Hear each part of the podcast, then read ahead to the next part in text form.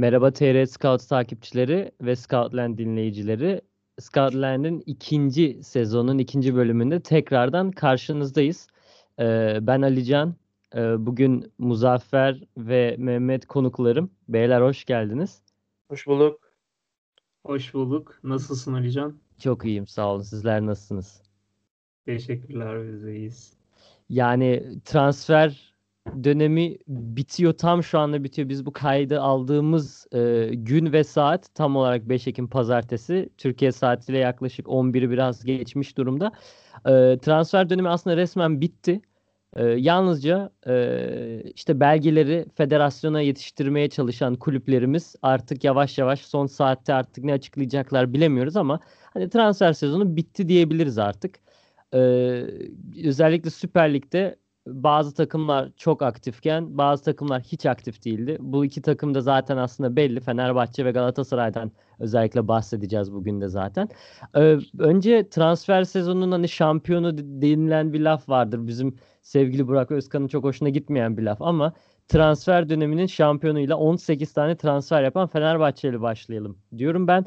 Ee, son günde boş durmadılar. Yani gerçekten çok ilginç bir şekilde son günde 3 tane transfer yaptılar. Hemen onları size belirtmek istiyorum. Öncelikle Roma'dan e, Diego Perotti'yi aldılar. E, bon servissiz bir şekilde. E, sonra Santrafor, e, fizikli uzun boylu Santrafor, e, Bazel'den Kemal Ademi'yi aldılar 24 yaşında. Onun e, ne kadar bon servis ödendiği tam belli değil. Bir de Fenerbahçe PAOK'tan 10 numara Dimitrios Pelkas'ı aldı 1 milyon 600 bin euroya. Muzaffer senle başlayalım. Son günde 3 tane transfer, toplam 18 transfer. Bir taraftan toplama gibi gibi gözüken bir takım. Kağıt üzerinde çok maliyet olmayan bir takım. E, ne diyorsun? Ne olacak Fenerbahçe? İyi mi yaptılar, kötü mü yaptılar? Ya şöyle diyebiliriz. Hani sen dedin ya transfer sezonu şampiyonu olur. Yani şu anki moral motivasyon olarak baktığında taraftarın veya takımın enerjisi olarak baktığında Fenerbahçe sanki lige daha bir başka daha bir dolu dolu girecek gibi duruyor. Çünkü yani cidden çok ciddi bir transfer dönemi geçirdiler. Açıkçası başarılı da bir dönem geçirdiler. 18 transfer ile sanırım kulüp rekorunu kırdılar. En son 94 yılında bu kadar fazla transfer yapılmış sanırım. Tabii yani transferlere baktığın zaman sıfırdan bir takım kurulması, bunların sorun yaşaması derken illaki riskler barındırıyor. Ama e, geçen sezona dönüyorum. Şöyle bir düşüncemiz vardı. Fenerbahçe'den gelecek sezonda kimi görmek istersin ideal ilk 11'inde dediğinde bir Altay ki bundan çok tatmin olmayanlar da var da ben güveniyorum Altay'a. Bir Altay, iki Gustavo derdik. Diğerin hepsinin değişmesi lazım ama çok zor bu başarılamaz derken adam yani e, Emre Belözoğlu önderliğinde yönetimle birlikte bunu başardılar. Hani cidden tebrik edilmesi gerekiyor. E, ilk başta ligi bilen e, takım ağırlığı koyabilecek Gökhan Caner gibi, Sosa gibi e, eklemelerle başladılar. Daha sonrasında katkı vereceğini düşündüğümüz ligde de tecrübesi bulunan Tiam'la devam ettiler. E, Valencia katkısı geldi. Forvet'te bir bilinmezliğe girerken Samatta hissederken Adem'in sürprizi son dakikada oldu. Hani burada biz Fenerbahçe'nin şu ana kadar izlediğimiz maçlarda hep e, defansı çok iyi yapıyor bir üretememe sorunu var üzerinden Hı-hı. gidiyorduk ve Perotti hamlesi, hamlesi gelecek diyerekten yorumlanıyordu ama Perotti hepimiz 3 aşağı 5 yukarı biliyoruz. E, te, e, yetenekli oyuncudur. Çok kaliteli bir isimdir ama sezonda 20 rak- maç rakamlarını görmesi sürpriz olmayacak. Yani daha da üstüne çıkmayacak bir oyuncudur. Ondan dolayı Fenerbahçe acaba risk mi alıyor burada derken açıkçası e, son dakikada Pelkas e, eklemesiyle birlikte takım bambaşka bir noktaya evrildi. Hani daha dolu dolu ön tarafı daha dolu dolu. Gökhan Caner gibi beklileri üzerinden pivot santifor lazım. Hani Samat da bunu karşılar mı derken Adem'i hamlesi geldi derken ya tartışmasız şu an yani çok yetenekli böyle über yetenekli bir takım değil ama dolu dolu birbirinin yerine geçebilecek oyuncularla e, B planı, C planı hatta E planı bile üretebilecek bir dolulukta bir takım oldu Erol Bulut. Evet. Bu nedenle e, dolu dolu giriyorlar sezona. Belki de yıllar sonra, aşırı uzun bir süreden sonra Fenerbahçe'nin gerçekten böyle bir e, derinliği var. Mehmet sana öncelikle şeyi soralım bölgenin uzmanı olarak. Pelkas'ı soralım kısaca. Pelkas'ı çok kısa bir tanıtır mısın bize? Sonra Fenerbahçe nasıl oynayacağını da biraz anlatıp sonra takım üzerinden konuşmaya devam edebiliriz. Şöyle e, Fenerbahçe üzerinden aslında Pelkas'ı çok ufak bir şekilde Tabii. anlatmaya çalışayım. Fenerbahçe'yi ilk dört maçında gördüğümüz kadarıyla ofansif oyun kurucu olarak Ozan oynuyordu. Ozan tam olarak oranın oyuncusu olmadığı için ikinci bölge ile üçüncü bölge arasındaki bağlantıyı tam olarak sağlayamıyordu. Yani hızlı bir şekilde sağlayamıyordu bunu. Forvet'teki oyuncular kendi mevkilerinden daha geride top almak zorunda kalıyorlardı ya da topla uzun süre vakit geçiremiyordu 3. bölgede Fenerbahçe. Oyuncu ofansif oyun kurucu olarak bunu sağlayabilecek yetenekte. E, şutu olan, aynı zamanda araya pasları olan, gerektiğinde forvetin yanına girebilecek. Kanatta da bazen oynasa da e, zaman zaman oynasa da tam olarak bir kanat değil 10 numara oyun kurucu diyebileceğimiz kimlikte bir oyuncu aslında. Hı-hı. Teknik, e, çabuk adam geçebilen bir oyuncu diyebiliriz kendisi için. Peki şeyi soracağım Mehmet. Şimdi e, Galatasaray maçında ilk hani onun öyle bir futbol oynadığını gördük Fenerbahçe'nin çok iyi bir seviyede. Aynı aynı e, aynı şekilde oynayacaklarını düşünüyorum. Erol Bulut'un e, takımın öyle oynayacağını düşünüyorum. Hani Ozan dedin, 10 numarada oynuyor dedin ama Ozan'ın yaptığı en önemli şey rakip defansı gerçekten 3. bölgede inanılmaz bir pres uygulaması. 90 dakika boyunca da oynadığı süre boyunca. Ee, şimdi bir de bu taraftan da şeyi söylemekte fayda var. Hani çok fiziksel, çok çalışkan bir takımdı Fenerbahçe ama benim gözlemlediğim çok e, yaratıcı değillerdi. Hücumda özellikle. Yani savunmada çok kompakt bir takım, topu iyi, net kazanan bir takım, e, iyi de çıkan bir takım ama Fenerbahçe'de bir yaratıcılık yoktu. Gerçekten kenar ortalarıyla bir şekilde birisini topla buluşturmaya çalışıyorlardı haftalar boyunca. Şimdi Pelkas o yaratıcılığı çözebilir diye anladım ben ama bir taraftan da o mesela 90 dakika ya da 80-70 dakika ne kadarsa artık o presi 3. bölgede uygulayabilecek seviyede bir oyuncu mu? E, pres olarak değil de biraz daha aslında kendi e, PAOK'tan almak gerekiyor buraya. Biraz daha geçiş oyunlarında kendisi de etkiliydi. E, o kompaktlığı, o takım savunmasını e, eğer göreceksek Erol Bulut'un birkaç maç daha oradaki geçiş oyunlarındaki hücum üretkenliğine senin de söylediğin gibi hı hı. destek verecek bir oyuncu. Pres olarak Ozan e, kalibresinde ya da fiziğinde bir oyuncu değil. Çevik bir oyuncu. Kendince güçlü bir oyuncu ama Ozan seviyesinde o Galatasaray maçında örneğin Taylan'a yaptığı vücut vücuduyla yani birebir güç olarak baskısı ve Markao'nun o pas e, açısını kapatmasıyla e, çok başka bir şey izletmişti bize. Hedef maçlarda hı hı. E, kendiyle eş düzeydeki takımlara oynayacağı maçlarda biraz daha Ozan tercihi olabilir. Zaten e, forvet rotasyonunun e, hücum rotasyonunun biraz daha kalabalık olması hocayı da işte 40 maç 30 maç aynı oyuncuyla oynayacaksın e, psikolojisinden biraz daha çıkartacaktır bence. Çünkü elindeki oyuncuların hepsi 11'i zor yani birçoğu 11'i zorlayacak oyuncular çoğunu oynatmak için e, geniş rotasyon yapacağını düşünüyorum ben hı hı, sezon hı. içerisinde. Hı hı. Yani Muzaffer sen şey demiştin hani Altay ve Gustavo dışında takımı geri kalanı değiştirmek lazım gibi bir şey söylemişti ve Fenerbahçe gerçekten son iki sezondur hani iyi umutlarla başlangıç yapıp gerçekten e, beklentilerin ciddi altında kaldılar son iki sezon boyunca. Bu sezon daha da bir hype var. Daha da bir yükselme var. Çünkü takım neredeyse komple değişti. Şimdi benim şöyle bir düşüncem var. Şöyle bir şöyle bir e, soru işareti de var aslında kafamda. Yani bir taraftan hani dediğim gibi maliyet konusunda iyi oyuncular hani Vedat gitti iyi bir e, bonservis aldı Fenerbahçe. Yani finansal anlamda sıkıntıları yok takımın. E, en azından hani transfer yapma konusunda bir sıkıntısı olmadı. Onun dışında e, yani kağıt üzerinde işte birbirlerinin açıklarını kapatabilecek oyuncular e, yani baya baya alternatifli bir kadro e, ve genel olarak kağıt üzerinde dediğim gibi hani ligin en geniş kadrosu ve hani birçok farklı sistemde oynayabilecek bir takım şimdi Fenerbahçe. Tekrardan kafama şu soru işareti geliyor. Erol Bulut acaba sistemi değiştirecek mi yoksa e, oyuncuları daha serbest bırakıp kendi kafalarına göre mi biraz daha oynat, oynatacak yoksa işte kenar ortaları devam edecek mi? Açıkçası ben tahmin edemiyorum. Yani sadece ön tarafa baktığımda bile hani geri takımda düşünülmüyor. Sonra Ferdi var geçen seneden kalan. Geri kalan hepsi yeni aslında. Hani kanatlar ve forvetler. Yani Perotti, Tiam, Sinan Gümüş, Samat da forvet. Valencia hem forvet hem kanat. Kemal Ademi, Sisse yani çok derin bir kadro. Bir de hani şey de sorabiliriz. E, adam yönetimi nasıl olacak? Hani tabii ki hani Sisse 35 yaşında oturur. Zamanı gelince girer oyuna golünü atar Fenerbahçe'de oynuyor denilebilir. Ya da işte başka şeyler söylenebilir ama Yani nasıl bir futbol oynayacak? Ne ne olacak Fenerbahçe'de? Çok büyük bir soru işareti. Siz ne düşünüyorsunuz bu konuda? Mesela Mert Hakan geldi ama şu anda Mert Hakan ilk 11'de oynayacak gibi gözükmüyor. Değil mi mesela? Ya zaten Mert Hakan ideal ilk 11 oyuncusu denilemez. Ne adı geçtiği zaman da Galatasaray için ne de e, Fenerbahçe için. E, ben şöyle başlayayım ilk olarak. Erol Bulut ne istiyor? Erol Bulut e, önce hücumu halledeyim tarzı teknik direktörlerden ziyade ben önce e, takım savunmamı nasıl oturtabilirim mentalitesinde giden bir teknik direktör. Hani ligin ilk dört maçlık diliminde de zaten bunun çok iyi e, mesajlarını verdi bize. Bunun üzerine ek olarak gelen hamleler bence oyun planında pek bir değişikliğe sebebiyet vermeyecek.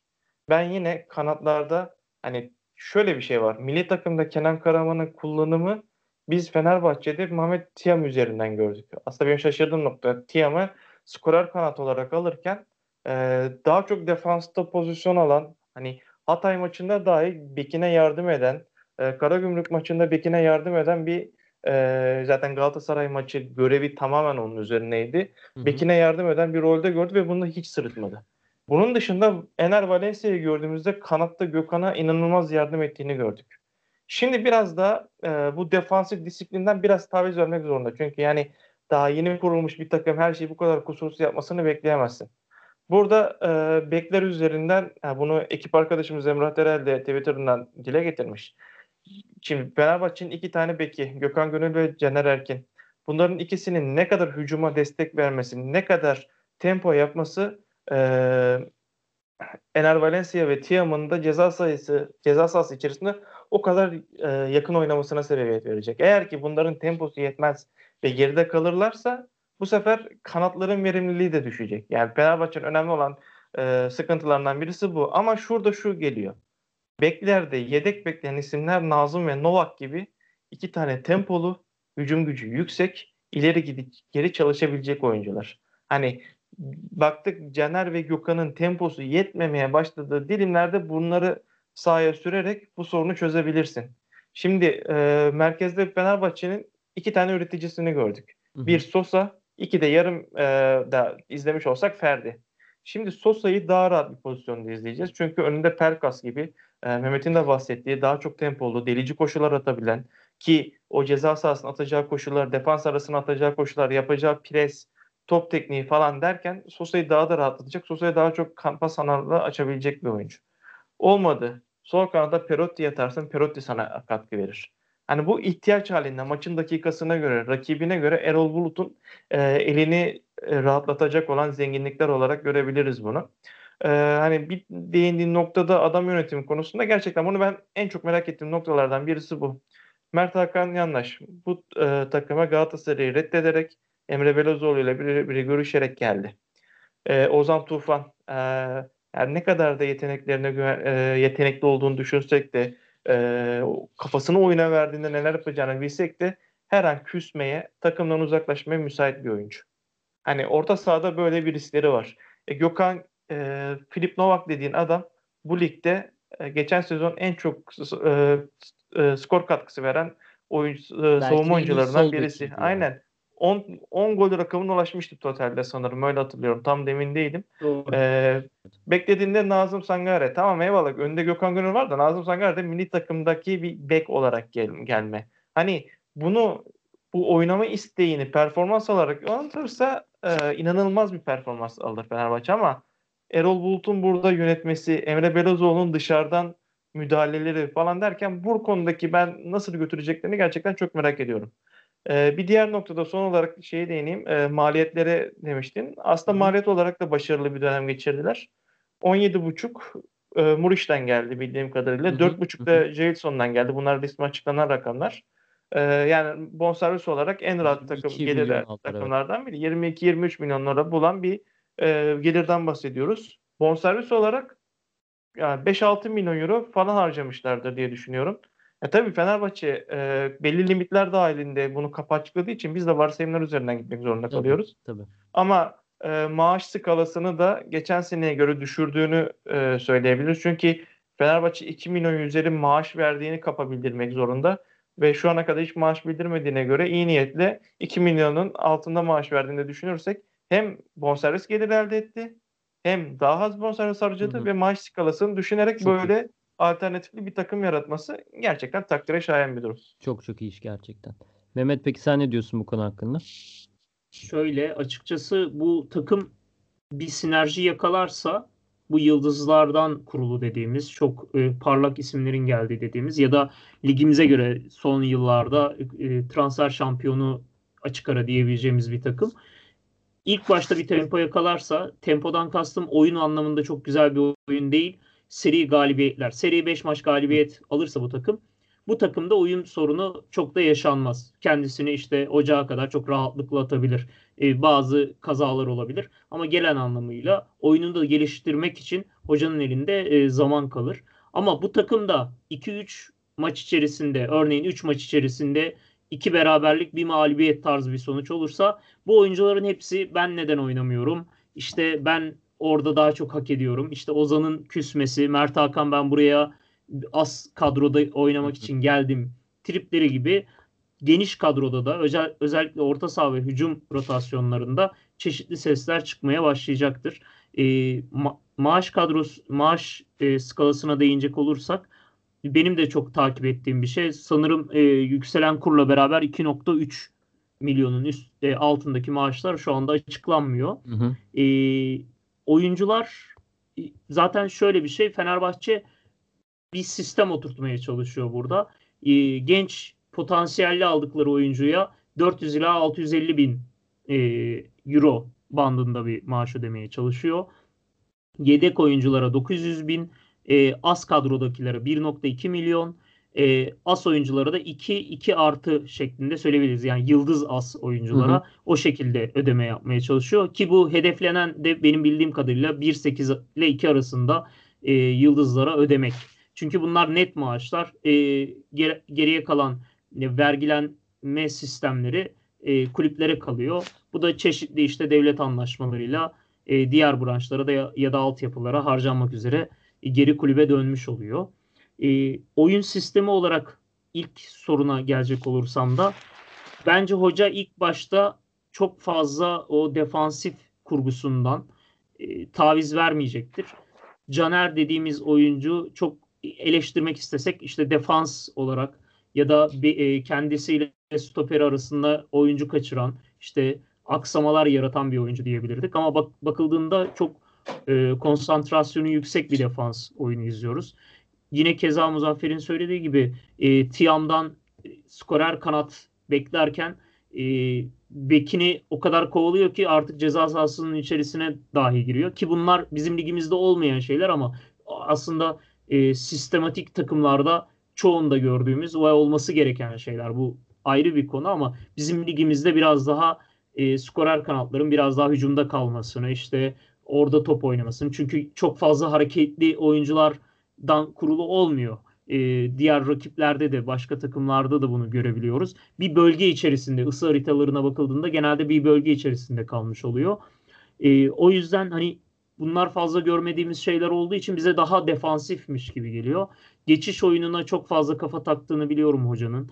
Ayrıca Başakşehir'de yardımcı antrenörken defans setlerinde de kendisinin bire, birebir sorumlu olduğunu biliyorum. Abdullah Avcı'nın yardımcısıyken Hı e, defans setlerinden sorumluydu. Oradaki e, o çalışmalarının şu anda aslında biraz daha olgunlaşmış halini izliyoruz diyebilirim. Çünkü Fenerbahçe savunması Altay'ın özellikle iyileştirilme konusu işte çok e, işte birebirleri iyi deniyordu ama çok gol yiyor. İşte bir az takım kalecisi olur mu, şampiyon takım kalecisi olur mu eleştirilir. Aslında biraz daha savunmadan ziyade takım savunmasının sorunuydu. Takım savunmasını geldiğinden beri çok iyi oturttuğunu görüyoruz. Bu da e, arkasındaki kaleciyi parlatıyor adeta. Hı hı. Ya ben zaten çok ikiniz de çok güzel anlattınız Fenerbahçe'yi. Ben yalnızca iki konuda e, bir şeyler söylemek istiyorum. Ondan sonra da Galatasaray'a geçeriz. Şimdi Erol Bulut'un oynatmaya çalıştığı sistem ya da şu ana kadar gördüğümüz sistem şuydu. Bek e, kanat e, oyuncuları yani Tiam ve Valencia'ydı şu ana kadar. Onların ikisi de gerçekten daha destek rolündeydi. Yani ne yapıyorlardı? Ee, rakip özellikle hücum yaptıkları zaman rakibin e, bekleri ve stoperler arasına giriyordu ve bir şekilde ceza sahası içinde bir oyuncu değil yani tek santrafor değil üç tane hücum oyuncusu bir şekilde e, hani topla buluşmaya çalışıyordu. O topla da nasıl buluşuyorlardı? Belirttiğiniz gibi Gökhan ve Caner'in 3. bölgeye kadar gidip neredeyse son çizgiye kadar inip ortalarıyla bir şekilde orada ulaşmaya çalışıyorlardı. Şimdi Mehmet Ali sen dedin ya Tiam neredeyse kendi ceza sahasına kadar geliyor vesaire diye. Aynısını Valencia'da yapıyor. Neden? Çünkü onların bulunduğu yer daha merkezi olduğu için ve kontratağa çıkarken rakip takım Gökhan'la Caner zaten çok daha önde oldu ve onların kat edeceği yol daha fazla olduğu için ikisi koşuyordu daha şu ana kadar geriye. Ve Erol Bulut'un ben bu sistemden kolay kolay değişeceğini düşünmüyorum. Şimdi Forvet'e gelelim. Forvet'te Samatta var. Eğer sadece orta açacaksa bir takım Samatta hani her kafa topunu yükselip o golü atabilecek bir oyuncu değil. Hani boyu çok uzun değil. Hani atletizmi fena değil. Boş kaldığı zaman işte geçtiğimiz hafta gördüğümüz gibi eğer hani defans uyursa bir, bir defa ya da iki defa Samatta o golü atar zaten. Onda bir sıkıntı yok. Ee, ama buna 90 dakika boyunca güvenmek çok mantıklı değil. Mesela bu tutmadı diyelim. Erol Bulut bence iki tane şey yapabilir. Atıyorum eğer Ozan 10 numara oynuyorsa e, sırf o e, fizik gücü yüksek olduğu için baskı yapmak istediği için e, mesela Pelkas'ı oyuna alıp daha yaratıcı set hücumlarına dönebilir ve Pelkas'tan e, işte Sosa'dan biraz daha e, kilit paslar atmalarını atmalarını bekleyebilir. Ya da ne yapabilir? Samatta'yı çıkarıp mesela yeni aldıkları Adem'in 1.98 boyunda yani çok uzun boylu bir oyuncu. Fiziği gayet güçlü bir oyuncu. Aynısını daha uzun adama top atarak deneyebilirler mesela ortaları değil mi? Çünkü ne mantıklı? 1.80'lik adama atacağın ortalarla 2 metre ad- ad- adama atacağın ortalar çok daha farklı sonuçlar ed- elde edebilir e, Fenerbahçe. Belki bunu deneyeceklerdir. Belki Sisse'yi alacaklardır daha net bir golcü olsun diye ceza sahası içerisinde. E, Perotti oyuna girerse eğer Tiam ve Valencia ilk 11 başlarsa diye e, görürsek daha yaratıcı, daha adam geçen bir e, kanat forvet olabilir vesaire vesaire. Yani o kadar fazla sistem oynayabilir ki Fenerbahçe ve Erol Bulut. Ee, bu alınan her oyuncunun bence kendine göre bir rol olacak. Erol, Erol Bulut'un kafasında bir rol oturttu bence bütün bu oyunculara. Benim sorunum şu. Luis Gustavo denilen oyuncu sakatlanırsa Fenerbahçe'deki o box to box işini kim yapacak? Çünkü o kadar değerli işler yapıyor ki hep geri koşuyor ve defansta 3. stoper gibi e, çoğunluğu attırıyor sayı anlamında. İleri gidiyor, topu taşıyor ve e, işte sağ kanada ya da sol kanatta bir boşluk olduğu zaman bekleri görüyorsa onları iyi besleyebiliyor vesaire. Ve Gustavo çıktığı zaman oyundan işte Tolga Ciğerci mi girecek artık kim girecek bilemiyorum ama ya da sakatlanırsa e, Gustavo bence o birinci ve üçüncü bölge arasında o bloklar arasında büyük sıkıntı yaşayabilir Fenerbahçe. Bunları Burada söyleyeyim. Gustavo biraz Evet. istikrarına güvendiler sanırım da hani dediğin gibi Gustavo çok ekstra bir adam. Ee, o istikrarı geçen sezonda öyle çok bir sakatlık sorunu yaşamadı. Burada biraz risk aldılar gerçekten yani. Evet. Çünkü yerine birebir de koyabileceğin o rolde adam yok. Yani her Hatta tek her sıkıntıları bu gibi şu an için. Aynen öyle. Yani her oyuncunun alternatifleri inanılmaz seviyede. Yani bekler hani Nazım'la Novak yani inanılmaz aslında o bekler. Gerçi Türkiye Allah Ligi'nin- herkese her takıma böyle dert versin. değil mi? Gustavo sakatlanırsa ne yapacağım tabii ben ki derdi versin. tabii yani. ki Evet. tabii ki. Aynen öyle. Aynen öyle. Ama yani hani bir soru işareti gerekirse Erol Tabii, Bulut'un tabii. topu Aynen. oynatıp oynatmayacağı, yaratıcılığın olup olmayacağı hücumda ve Gustavo sakatlanırsa bu takımda ne olacağı. O kendi içerisinde çözüm bulup bulamamayacağı ama konuştuğumuz gibi kağıt üzerinde de e, işte kaf- maçları kafamızda oynattığımızda da gerçekten Fenerbahçe çok çok iyi bir iş yaptı diyebiliriz. Diyelim. E, bir de Bir konu ekleyebilir Tabii miyim? ki, Gustavo sakatlanırsa benim de düşündüğüm konulardan birisiydi. O yüzden çok sevindim şu anda. tabii Ee, bence taktik olarak bunu üç şekilde değiştirebilir. Yani formasyonu değiştirerek ve oyuncu e, seçimini değiştirerek ama bunların üçünü de çok yapacağını zannetmiyorum.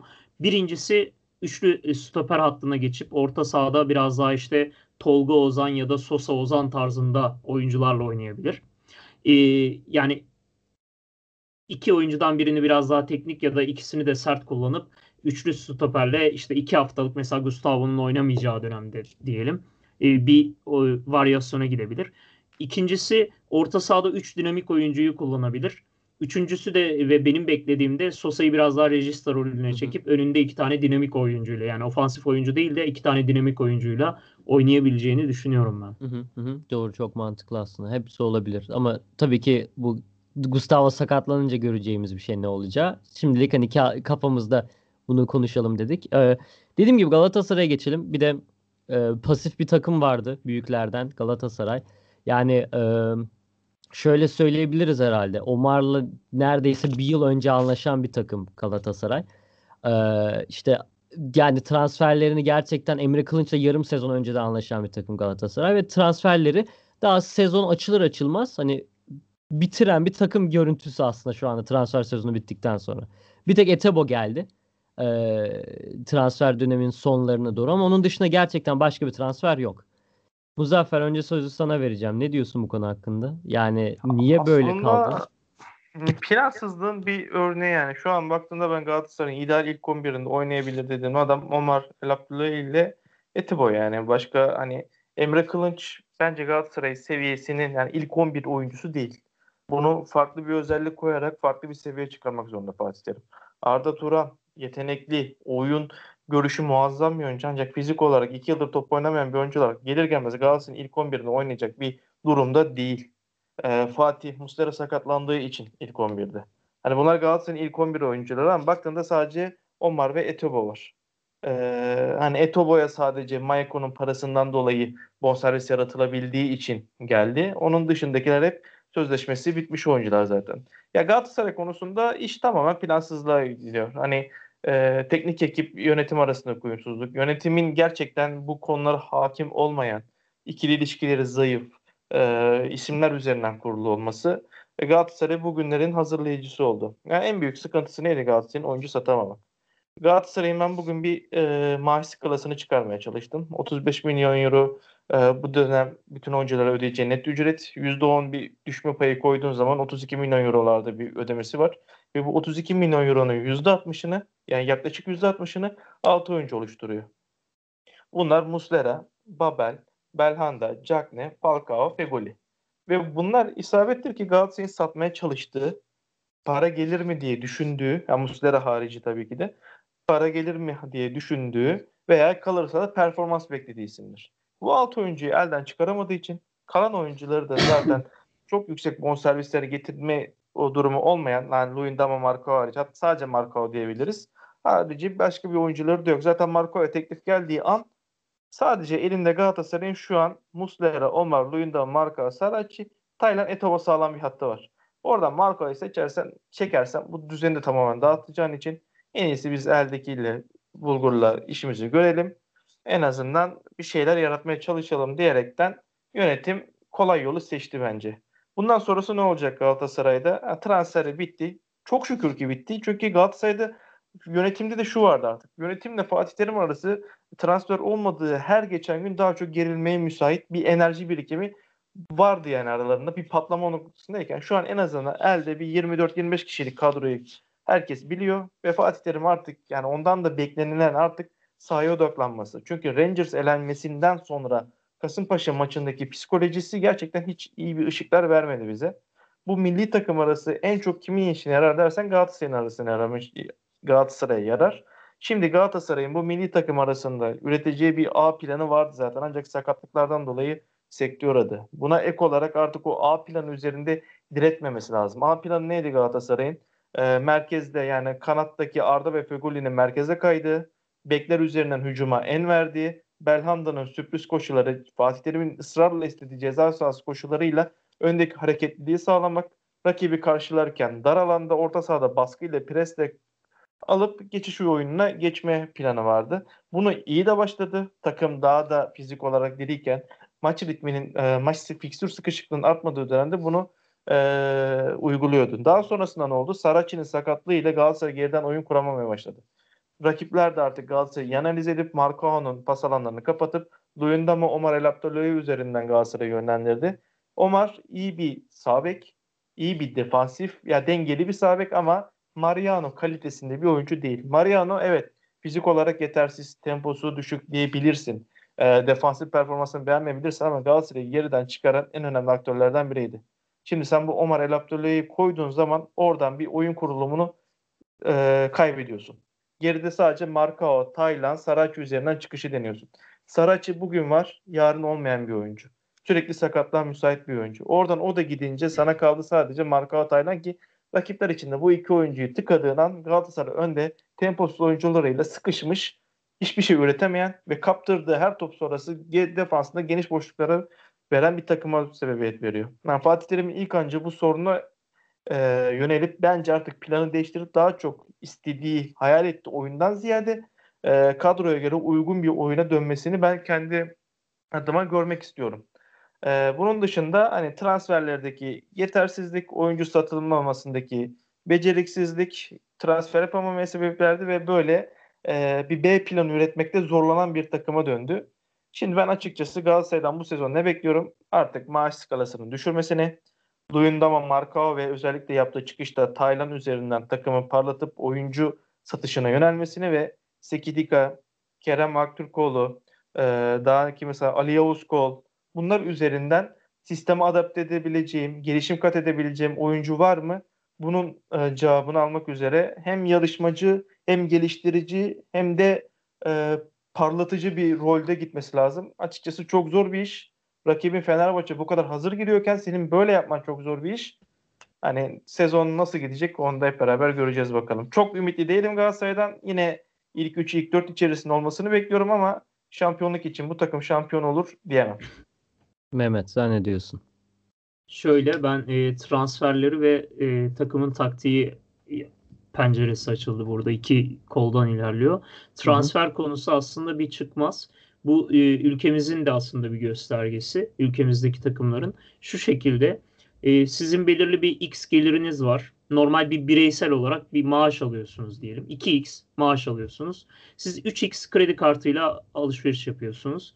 E, bunu her ay yaptığınızda belirli bir dönem sonra artık kredi kartınızda da limit kalmıyor. Maaşınız da sizin kredinizi ödemeye yetmiyor. Türkiye'de yapılan transferler genelde bu şekilde oluyordu. Yani borçlanarak bankalara borçlanarak yapılan transferlerdi.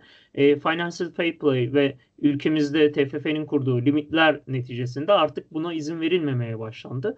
Bu dakikadan sonra Fatih Terim'in özelinde, e, Fatih Hoca'nın özelinde o eski istediğim oyuncuları işte bu oyunu istiyorum şu oyuncular olsun gibisinden bir e, çıkarımı olamadı. Çünkü yönetim buna bir e, çözüm bulamadı. Yani bir oyuncu satamadı. Oyuncu satılamamasında ülkemizdeki en önemli etkeni şudur ki e, çeşitli oyuncular başka liglerde oynamasın, bizim lige gelsin diye net maaş üzerinden dahi çok daha üstlerinde maaş vermeler. Bu maaşları verdiğiniz zaman bir, bu oyuncuyu satmak istediğiniz zaman oyuncunun ya maaşını karşılamak zorundasınız belirli bir miktarını. Çünkü e, bu sefer talibi çıkmıyor oyuncunun. İkincisi oyuncuya hak ettiğini düşündüğünden daha yüksek bir oyun verdiğiniz zaman performans olarak oyuncu zaten maksimumuna yetiş, e, yakaladığını düşünüyor ve daha üstüne çıkmıyor. Sadece e, son sezonu işte sözleşmesinin son sezonunda çok fazla bir şey yapıyor. Siz oyuncuyu elimizden kay- kaybetmeyelim diye çok fazla bonservis bedeli ödüyorsunuz. Sonuç olarak bir çıkmaza giriyor sizin e, maddi yükümlülüklerinizden doğan e, transfer yapamama durumunuz. E, ikincisi taktik düzenine gelecek olursak Fatih Terim'in e, çevreli, çevresine söylediği ve bazen de yayınlarda söylediği 2-3 yıldır biraz daha pas oyununa evrilme, biraz daha e, gündem, e, gündemin futboluna, biraz daha çağın futboluna ayak uydurma açısından e, bir taktik düzenine geçmeye çalışıyor. Biraz daha pas oyununu oynamaya çalışıyor. Geçen sene seriyle bunu yapmıştı ama e, elinizde olmayan oyuncuları sadece siz belirli e, alternatiflerle kiraladığınızda oyuncular ne kadar verim verirse versin yerine ekan, e, yerine başka bir oyuncuyu koyamayabiliyorsunuz. Böyle olduğunda da e, siz bonservissiz oyunculara ilerlediniz. Bon, bonservissiz oyuncularda bence Arda her ne kadar takımın e, tam olarak seviyesinde o görmesek de şu anda e, pas oyunu oynamak istediğinizde kanatta hızlı bir oyuncudan ziyade Arda'nın olması buna sizi e, rahatlatıyor elinizi. Çünkü hem bir zeka olarak hem bir topu aldığında topun kıymetini bilen bir oyuncu olarak bunu sağlıyor. Ama pas oyununun en birincisi Re- Regista rolünde işte seriyi geçen sene kullanmıştı ve direkt basın toplantısında da aynı tarzda bir oyuncu istediğini de söylemişti. E, Taylan'ı orada o şekilde denedi. Şapkadan tavşan çıkardı hoca yine. E, farklı şeyler deneyerek farklı e, verimler almaya başladı. Ama burada da beklerin ve e, kanatların sizin için önemi çok fazla oluyordu. Bloklar arasına giren rakipler e, sizin A planınızı Muzaffer'in söylediği gibi zedelediği zaman siz B planında zorlandınız. Çünkü A planı ilk haftalarda gerçekten yenilmezleri oynuyordu. Ama yenilebileceğini gözlüklüğünden sonra bir antitez oluştuktan sonra taktiğe tüm takımlar bunu yapmaya başladı ve bunu yapacaktır. Ee, büyük takımlar ya kendi A planını mükemmelleştirir, karşı taraf engellemeyi bilse de engelleyemez ya da kriz anlarında B, C, D hatta E planları dahi olan bir e, yapıdadır. E, Transfer sezonunun bitmesi keza Galatasaray'a bence yarayacaktır. Hoca biraz daha sahaya dönecektir. Elindeki kadroyla neler yapabileceğini e, kendisi ve yardımcılarıyla deneyip biraz daha e, sonuca gitmeye çalışacaktır. Biraz daha Galatasaray Ocak ayına kadar yani devre arasına kadar e, elindeki oyunculardan maksimum verimi alıp kendini oraya atmaya çalışacaktır diye düşünüyorum. Bu kadar Ya- söyleyeceğim. Yani beyler daha fazla benim söyleyeceğim bir şey yok. Zaten süremizin de sonuna geldik. Ee, uzun uzun hem Galatasaray hem de Fenerbahçe'yi konuştuk. Ağzınıza sağlık. İyi ki geldiniz. Umarım e, bizim sevgili dinleyicilerimiz de Fenerbahçe ve Galatasaray değerlendirmenizi beğeneceklerdir diyelim. Ee, tekrardan teşekkürler. İyi ki geldiniz. Ağzınıza sağlık. Biz teşekkür ederiz. E, çok güzel bir yayındı bence. Hem bilgi aç- içeriği açısından hem de e, sohbetin keyifliliği açısından. Çok zevk aldım kendi adıma. Katılıyorum ben de. Teşekkürler. Ben de teşekkür ederim. İyi akşam. İyi akşamlar. Görüşürüz. Görüşürüz.